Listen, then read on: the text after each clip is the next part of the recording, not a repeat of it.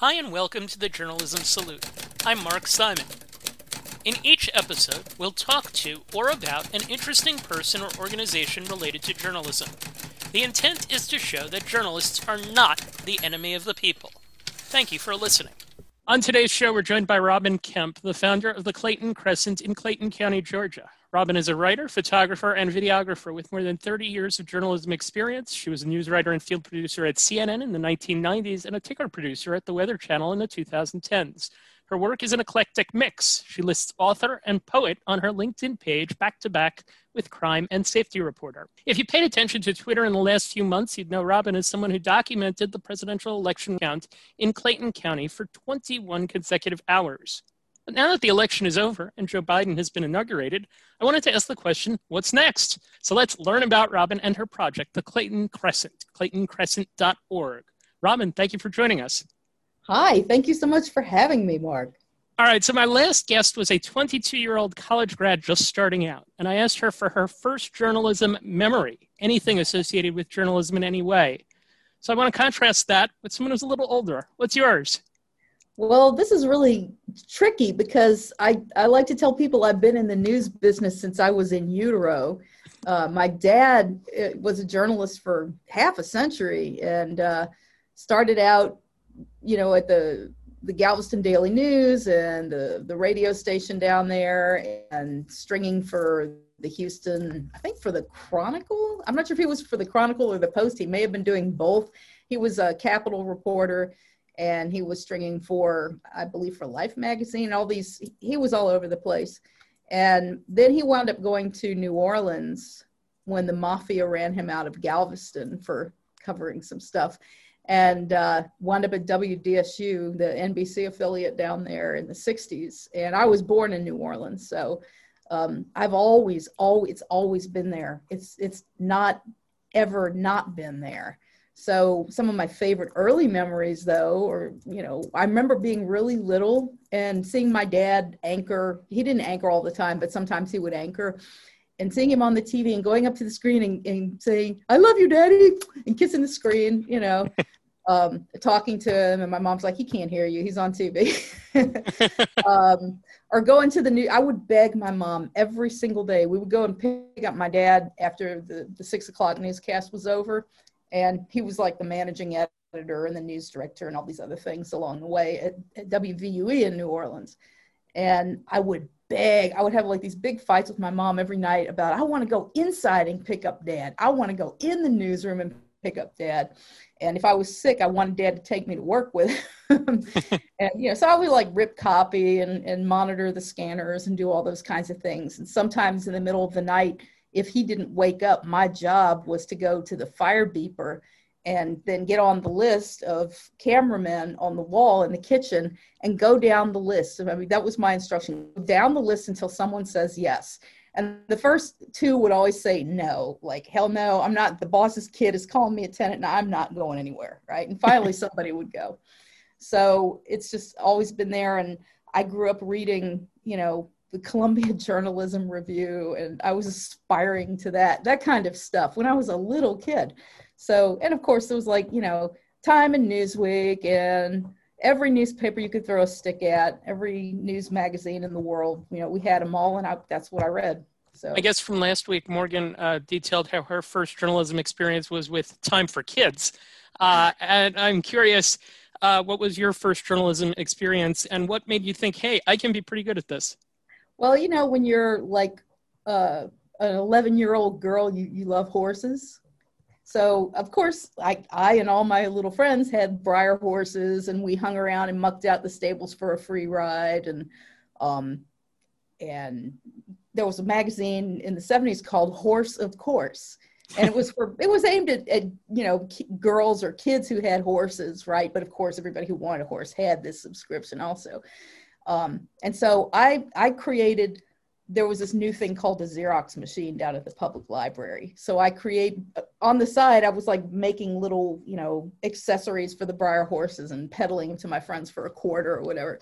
But I went down to this modern fan machine and did the Horse of Course newsletter, which I think ran about three or four issues, which was basically me and a pencil and two sides of a piece of typing paper, and you know, writing the writing the stories and drawing the pictures and then printing them out on the Xerox machine and then selling them to my friends. I did the same with a baseball newsletter at about the same age. I love it. Yeah, that's, that's that's how everyone kind of gets started. All right. so now we fast forward, and this is going to come in a bit of a disjointed order because your career is Okay. long, but I want to hit kind of one of the more notable aspects of it first, uh, and that's uh, that you were working for a newspaper in Clayton County. They laid you off, and you started your own site, and the site was you. Uh, what went into putting it all together that set up everything that has happened since? Well, what happened was I had been out of the news business for a number of years because I, I was at CNN. I, I kind of have to back up to tell this story. I was at CNN from 89 to 96, and it was the greatest job ever. Really, I mean, it's probably the best job I will ever have in my life or ever. Like, nothing can top that. It was a special time and place back when Ted still owned it. So I did grad school full time and CNN full time for a year. And the problem was this uh, my academic background is in poetry. So switching gears all the time between two really different kinds of super concentrated writing, you know, news writing for television is extremely, extremely condensed. And you have to put a lot into, you know, a sentence, a single sentence or a couple of sentences. Uh, and then you that's all nonfiction. That's all you know reality believe it or not. Some people don't believe it. Then you have to switch gears and go completely 180 to it's all out of your head. It's all creative.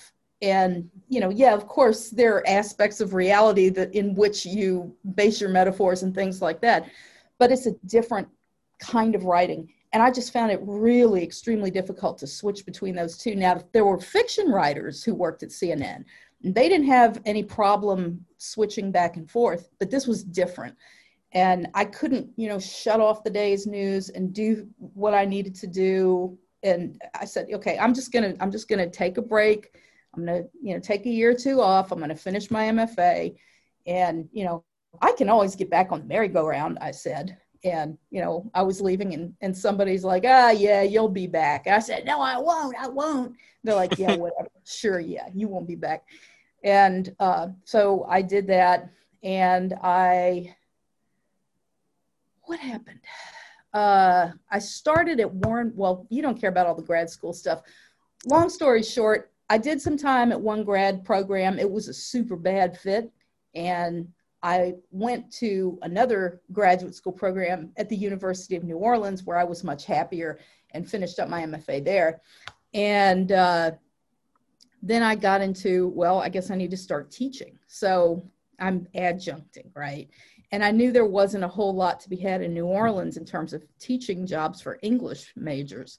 So I went back to Atlanta where there were lots of colleges and universities everywhere you spit, and I adjuncted around for a few years. I was teaching six classes, three on one side of town, three on the other side of town, all, all on a part time basis. Now, a full time load is four courses a semester. Okay. That's like what tenure track people teach that or less if they have other duties. So I was teaching six entry level comp courses, which is like the meat grinder from hell for academics.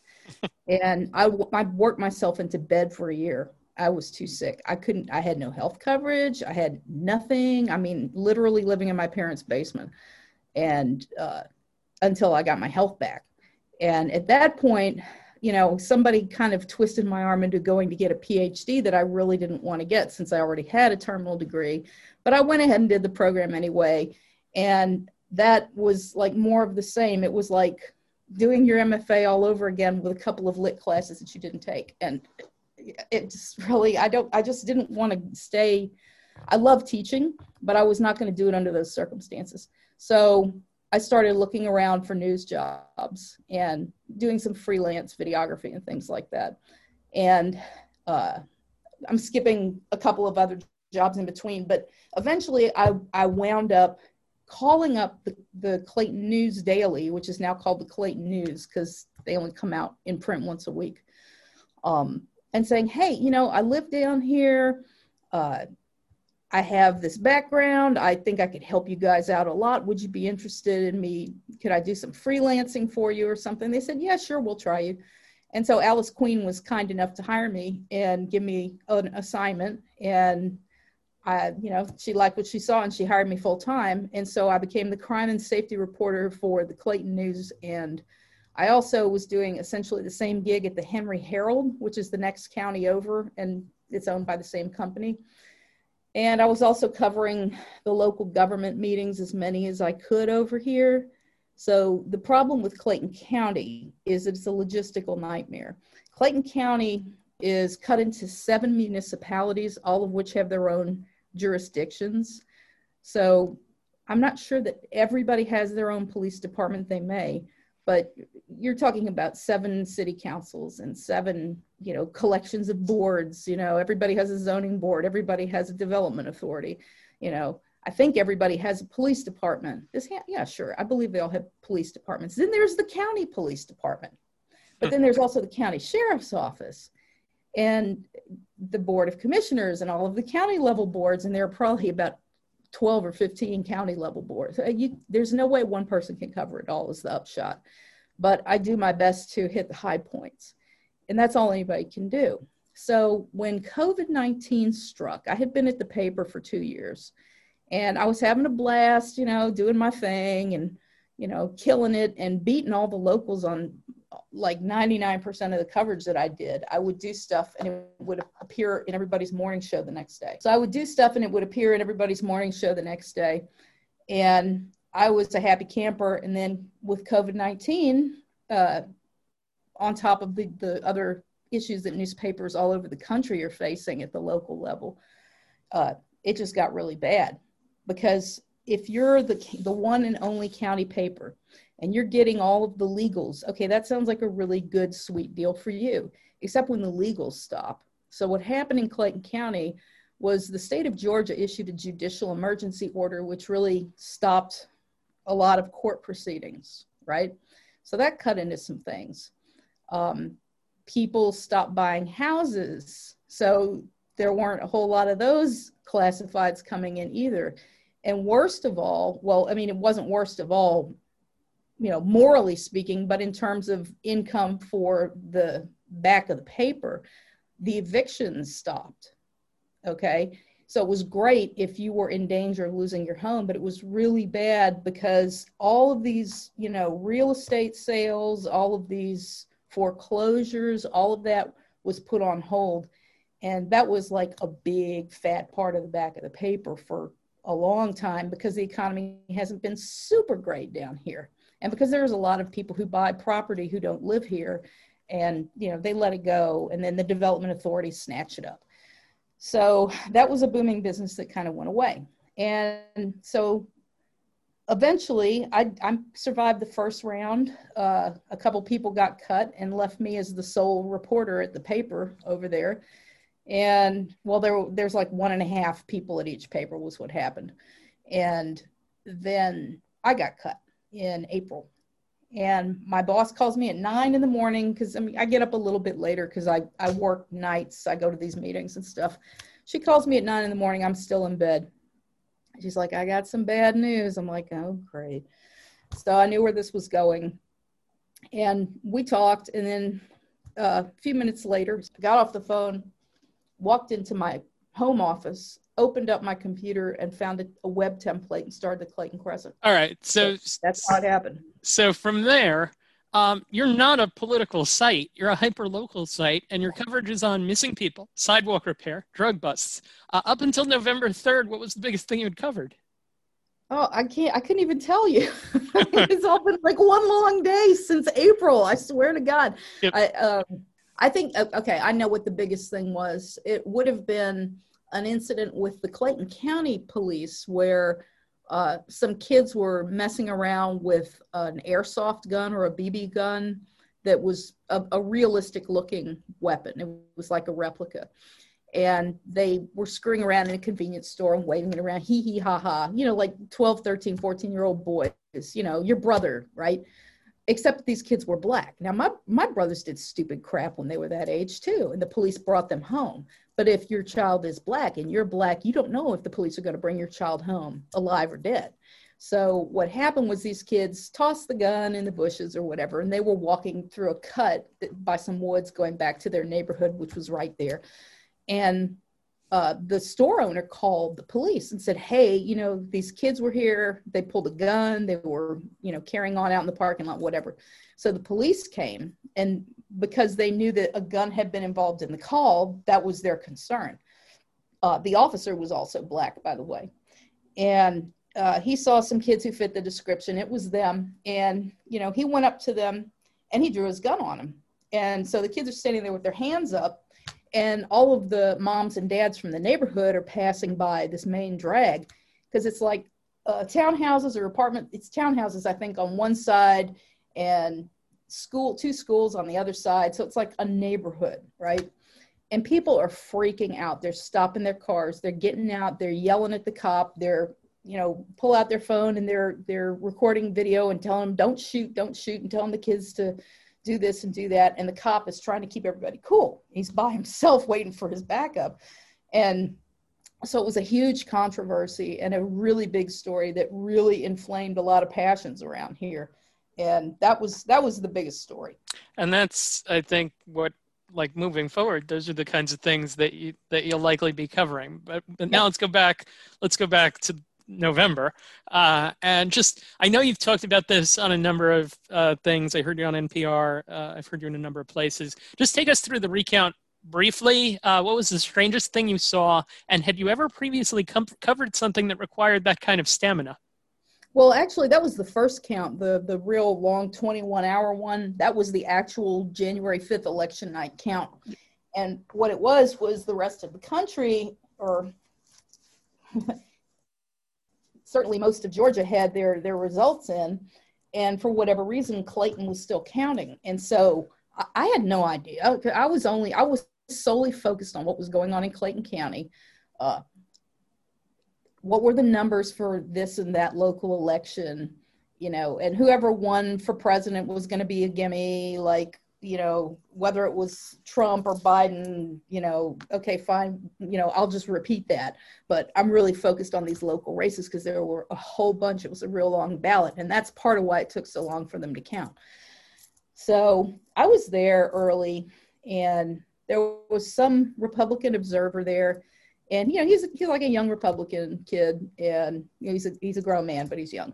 Uh, and as time passed, more of these people came in. And they, they came in in increasing numbers and an increasing state of agitation. And they would make comments about oh i think i saw some ballot commingling over there. And oh i, I don't know you know I, I can't see the signatures from here. I can't see there's no signatures to see okay? So you don't even know what you're looking at. So eventually a fairly a very high level operative a guy uh, from Virginia came in, and there were other people who said that they were there from the national Trump campaign or that they were with the David Perdue campaign, the Senate campaign.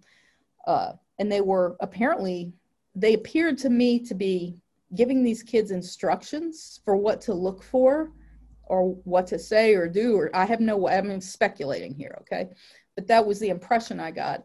And then they would come back in and they would start complaining or they would like very blatantly pull out the camera and start videotaping in an area where they were not allowed to and making a big scene. It was almost like they were trying to get thrown out, some of them, um, or just kind of trying to, to make allegations, throw them to the wall and see what sticks.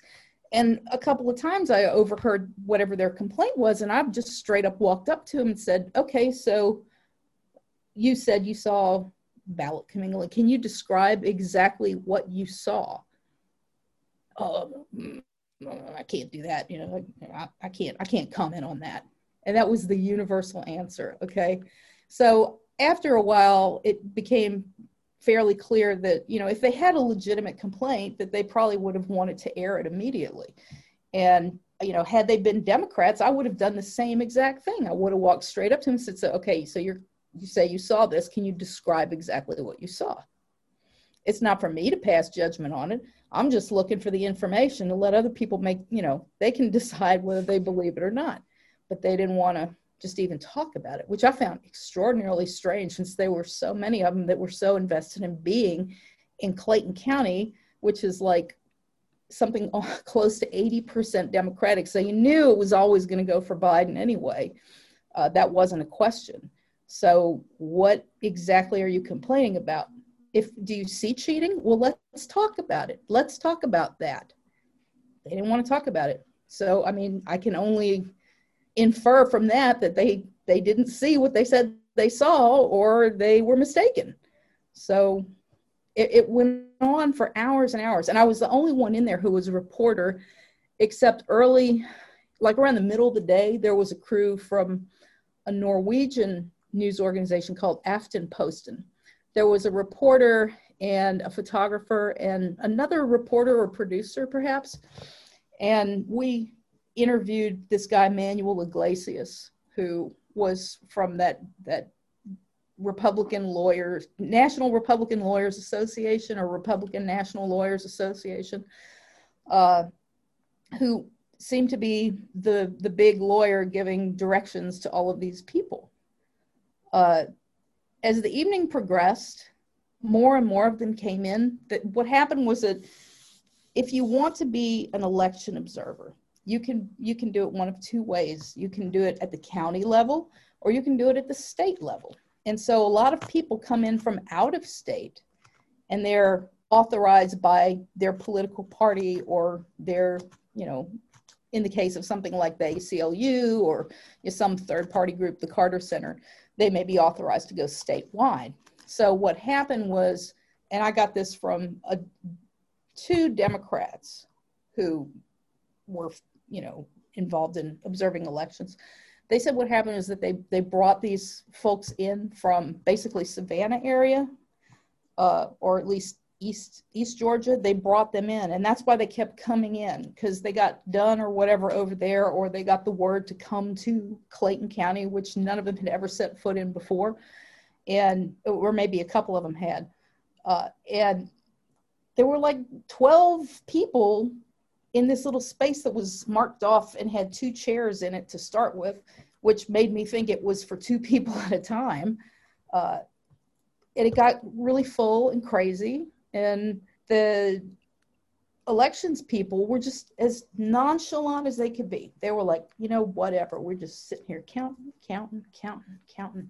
And I give them a lot of credit because they were being really calm and just focusing on the task at hand, which was the most important thing. Everything else was ancillary. Around three, no, around, I think it was like 10 or 11 at night, I get this phone call. And, and the whole time I've been like documenting who was coming in, taking photographs of each of these people because I said, boy, this is weird. Let me just start seeing who these people are. Click, click, click.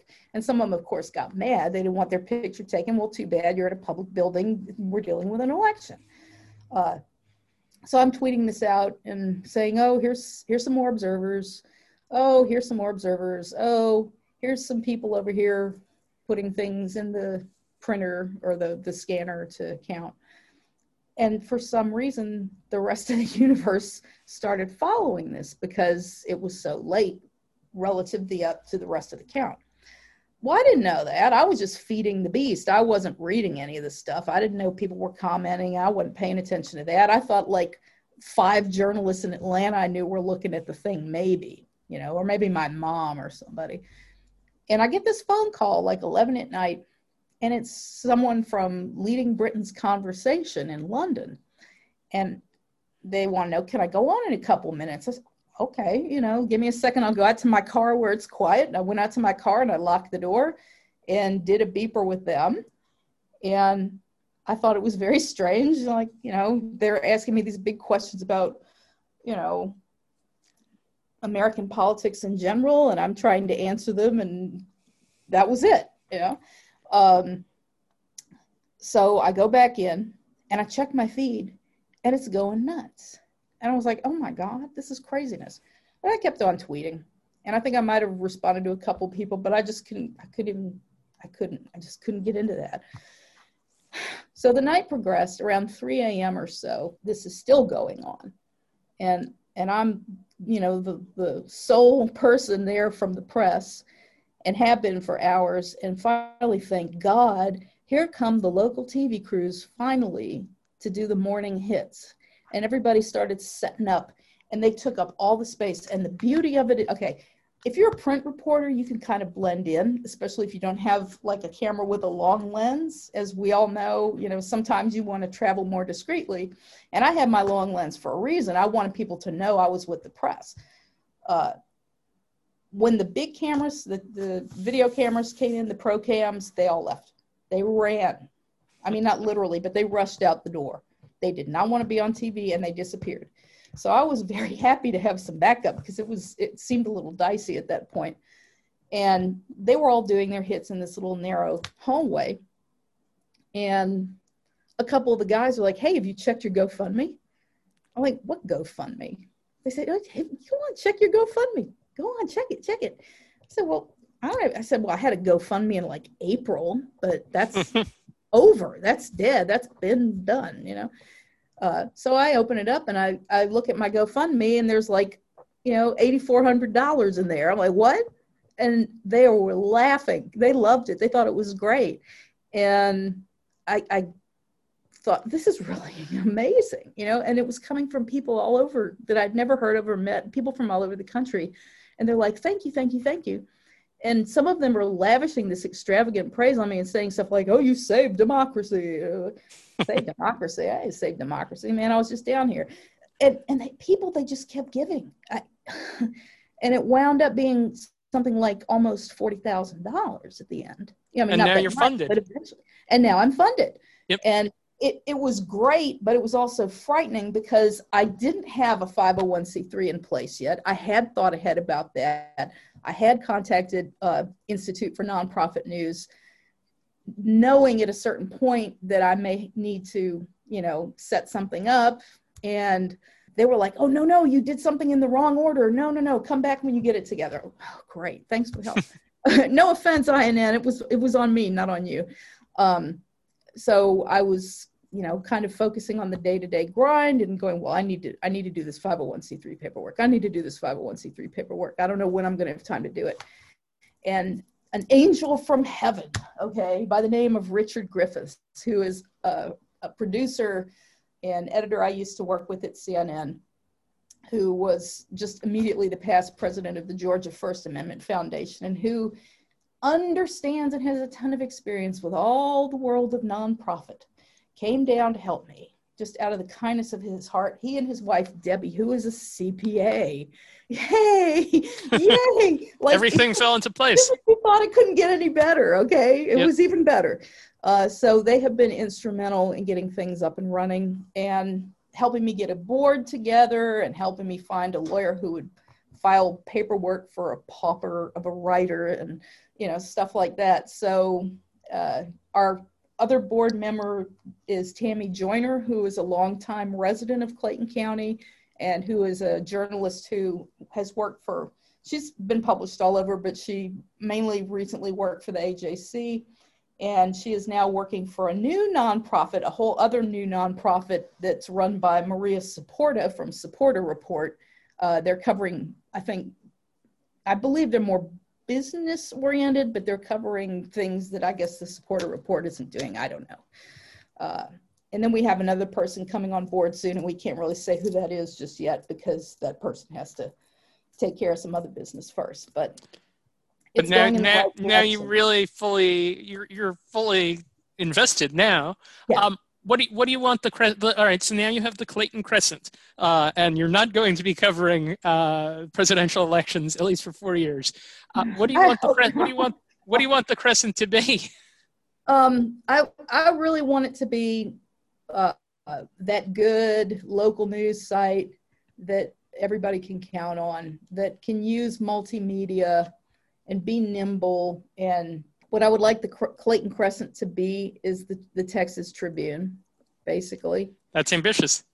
I, I mean, that would be nice. That would be really nice. Texas Tribune covers all of Texas, so maybe not so big, but of that ilk. Another nonprofit news organization that I am madly in love with and support uh, financially out of my little skinny pocket is uh, uh, another really excellent news site that is a nonprofit news site that I support personally is The Lens in New Orleans. Uh, they do investigative journalism so perhaps it's the goal here is to be sort of a, a hybrid of the Texas Tribune and the Lens, because Clayton County has a large enough population and a, an, an important enough role in the larger economy of Metro Atlanta and really the East Coast uh, that everything that comes with that requires investigative reporting on the regular. So that's what I'm trying to do here. I'm trying to build that so it will be here for the future.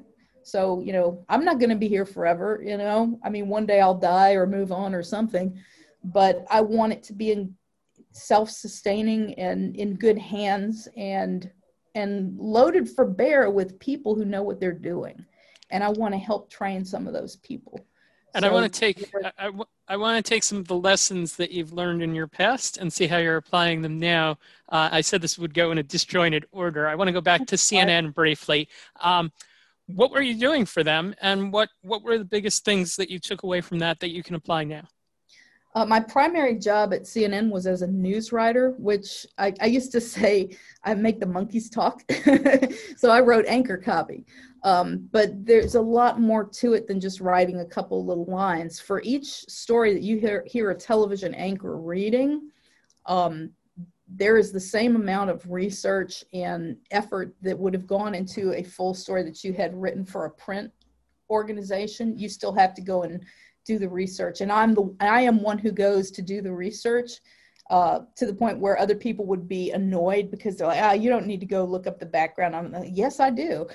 Uh, so I was I was living in the CNN library a lot of the time and and you know digging up background.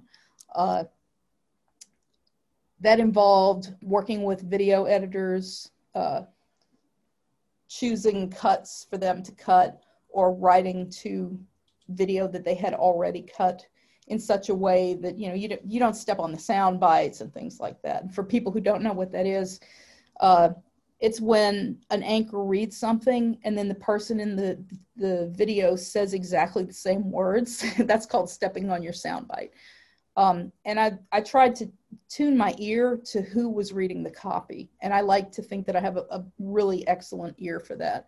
So i would write for bernard shaw one way but i would write for judy woodruff a completely different way because, I, I, you know, I appreciate that you're saying that. Yeah. So that's that's what I would do. And and in point of fact, most of the anchors at CNN are not like a lot of other anchors. They were, you know, real journalists, like seasoned hard journalists, and mostly wrote their own copy. So, you know, if it was the top of the show and it was the big breaking story, they'd be writing that, or some, you know, senior writer would be writing that. Um, and we'd be writing everything else. So that's what I did. I very occasionally got to field produce or work on a special project. Um, and yeah, I enjoyed that. And I they tried to make me like a line producer, and I turned them down. I was like, no, no, I don't want to stay in the control room. I I want to be out in the field. You know, I want to be a field producer. So that when that never happened before I left, I left. That's and had. I hung around, I probably would be doing that right now. Segueing slightly, you were also a ticker producer at the Weather Channel for a year. And when I worked at ESPN, I sat with the ticker folks, who were known as the bottom line. Uh, and then they came and operated uh, adjacent to us. So we got a pretty good look at what they did. And I'm familiar with that world as an observer. And I find it a really interesting job to have because I know there's a lot of automation involved in that. But there's also an importance placed on word choice and mm-hmm. getting things uh, exactly right. And I'm curious what your biggest takeaway was from working in a job like that.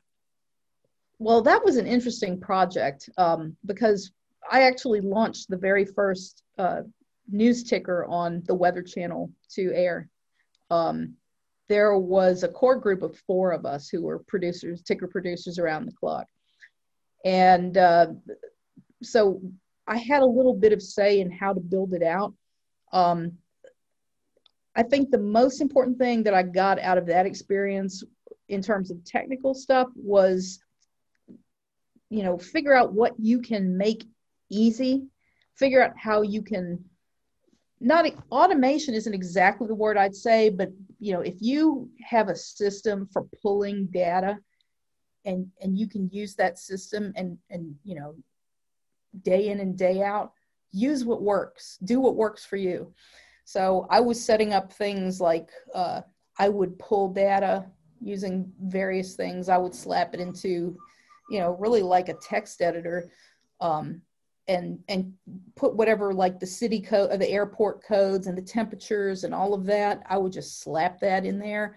And then i would turn around and cut paste cut paste cut paste cut paste cut paste you know because that way i didn't have to worry about it being in there looking for it launching it if it were mistaken any of that stuff. Um, another thing that I, I did that i'm very proud of for the weather channel was uh, you know how they do the outage reports I invented that.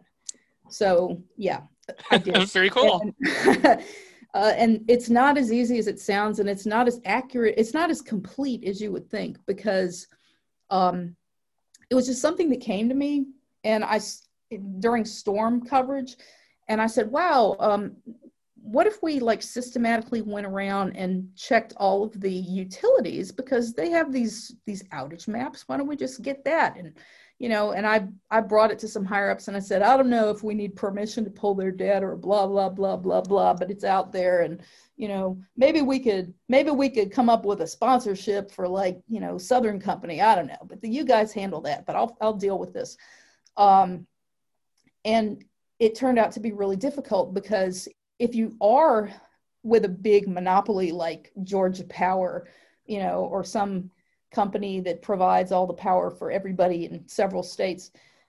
Okay, great. They got money, they got an outage map. You go get the data, that's it. Well, if you live in an area that is serviced by a co op, a rural area, okay, they might not even have that kind of information. Or if they have it, they might not put it up for a month. I mean, so you're really, you're really reaching. So what I did was I in cons- consultation with my boss at the time, kind of went down a list and said, okay, these are our biggest coverage areas here. We're going to concentrate on these. Um, and, you know, we just, we did the best we could uh, and covered as much territory as we could in any given storm and i had this big this insane spreadsheet and and i tried to teach other people how to use it like the other ticker producers and they got super frustrated because it was just too big and too much because you had to go in and manually update every single thing. There wasn't like the great dream i had was to pull you know pull from all these sites some of which didn't exist right? So then you have to definitely go in and manually put in you know joe blow electric co-op in podunk wherever right? But you theoretically you could pull from the big companies but we did i didn't know if there was like a legal issue with us using their data and you know calling their data. So i was like manual everything manual. And it took it took exactly an hour to go down the list and update everything. And i went state by state. And i would do that and i would update these numbers and the producers went nuts. They were crazy for this. They're like, "Oh my God, where can I get some? Can I get some updated outage numbers?" They're not updating. Okay, they update every hour or they update every thirty minutes. I'll check them when they update. You know, but they went absolutely ape for this stuff, and you know, I guess viewers liked it and it was useful information.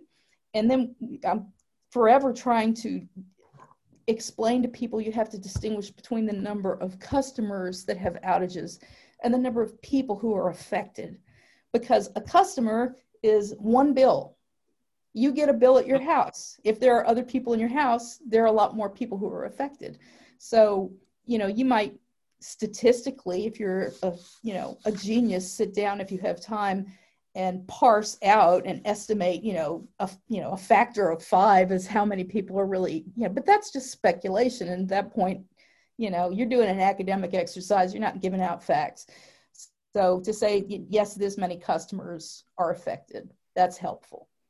All right so, so you're a weather channel pioneer. Uh, weather channel cnn clayton county a lot of things uh, that have happened in your career uh, that are particularly interesting, and I want to take that to our the last portion of the interview. Two last questions. Um, the first thing we always do an advice question, uh, and for this one, I tried to get a little clever. On your LinkedIn page, it says Robin Kemp cooks like a Cajun, dives like a dolphin, and works like a warrior. On your Twitter page, it describes you as a spicy Popeyes sandwich out here in a Chick fil A world. You're one of my favorite kind of wordsmiths when it comes to writing comparisons, and I have a, a colleague or two that do similar kinds of things. Yours make me laugh, but I get the point too. So, what advice would you have to someone regarding being creative in their writing and using that creativity in a journalistic way? Oh, wow. Um, I would urge you to run and read all the Ernest Hemingway you can uh, for concision, and uh, Molly Ivins for tone and humor, and just read everything you get your hands on um, that is bound in a book. And I say that because there's just such a, a volume of pure crap that you can access online. Slow down, take your time, read some read some good 20th century American literature written by journalists or fiction writers or poets who worked as journalists. Um, study poetry, study the craft of poetry, um, because it teaches you how to write in a compressed fashion and it will tune your ear. And and listen to dialect listen to how people talk. Go sit on a bench somewhere one day when people go out in public again. If you can't do that go on youtube. I i recommend highly uh, the documentaries about new orleans dialect and accent uh, if you just go and youtube anything that says dialect accent linguistics uh, go learn something take a linguistics course understand how words are put together and how different people put them together. Because the, the conventional wisdom that is really incorrect is that there is quote unquote proper English. There's no such thing. Okay. There's standardized English as opposed to standard English. Okay. And there are multiple Englishes around the world and, and in the United States. And if you can move past the, the, the grammar phobia and and just look at it like it's just an instruction manual that's what it is but it's also not a bible it's not the law. Um, i'm not saying you, you can just like make up stuff anyway but i want you to understand i want people who who really are serious about wanting to write to understand whatever their genre is that um, think of it think of it the way you would a fiction writer. Think of it like a film like characters in a film or like characters in a, a novel or a short story different characters speak different ways they don't all speak exactly the same way right well that reflects that art is a mirror that we hold up to life it reflects reality it's a simulacrum, right? But it, it's it's meant to show what is really going on in the world. Go out there and listen to people, talk to people. You know, instead of saying, "Oh, they talk so funny. I don't understand what they're saying." Shut up and listen. That's, that's I mean, that's the that's the advice. Period. You know, shut up and listen. You know, that, it's advice I don't always take as much as I should, but shut up and listen that's that's good advice. I typically ask here if there's another journalism organization that you'd like to salute, but you've already done that uh, with the Texas Tribune and the New Orleans paper as well. Uh, is there anything else you would like to bring up? I really want to thank everybody who has donated to ClaytonCrescent.org. We do have a new GoFundMe up. We do have a new goal of $100,000.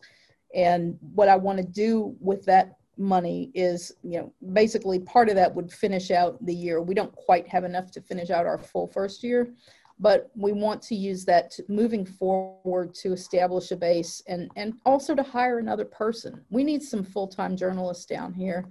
And I promise you, I'm not making a whole lot of money because a lot of what people donated the first time goes to the startup operations. A lot of those are one-time costs, and some of them are, you know, moderate ongoing costs for accounting, back office stuff is really expensive. Um, the office that we rent is not so expensive, but we the most expensive thing we pay for is me, and even though I make a very, very, very modest salary, um, I still need health insurance, and I have that, and dental insurance and I have that. And that's that's a significant chunk of change out of the donations. We need to to replicate that to hire another person and then have a little bit left over for ongoing operations. And I really want to emphasize this paid internships. We have tons of colleges around here that, that can feed into this, and I want to train some of these people, get them up, get them moving, let them take over down the road. That's really important in this this area of a population the size of like Philadelphia. Robin Kemp, uh, thank you for taking the time to join us. Uh, best of luck with the Clayton Crescent. Oh man, Mark, thank you so much for your time, and it's really nice to meet you. If you watched the presidential inauguration last Wednesday, perhaps, like me, you were mesmerized by the poetry of Amanda Gorman. The 22 year old poet laureate talked about the hill we climb which both summed up the current situation in America and provided hope for the future. Amanda is a graduate of Harvard University, class of 2020, but is also someone who was shaped by the mentoring of Write Girl. Write Girl is a Los Angeles based creative writing and mentoring organization that spotlights the power of a girl and her pen. At Write Girl, they match girls with women writers who mentor them in creative writing. Workshops and mentoring sessions explore poetry, fiction, creative nonfiction, songwriting, screenwriting, playwriting, persuasive writing, journal writing, editing, and yes, journalism. As they note, journalists are creative too. Case in point, Robin Kemp. For more information, check out writegirl.org. The Journalism Salute is dedicated to the memory of Dr. Robert Cole, who taught journalism at the College of New Jersey for more than 30 years. Thank you for listening to the Journalism Salute. Please let us know what you think of the show. You can find us on Twitter at JournalismPod, and you can email us at journalismsalute at gmail.com.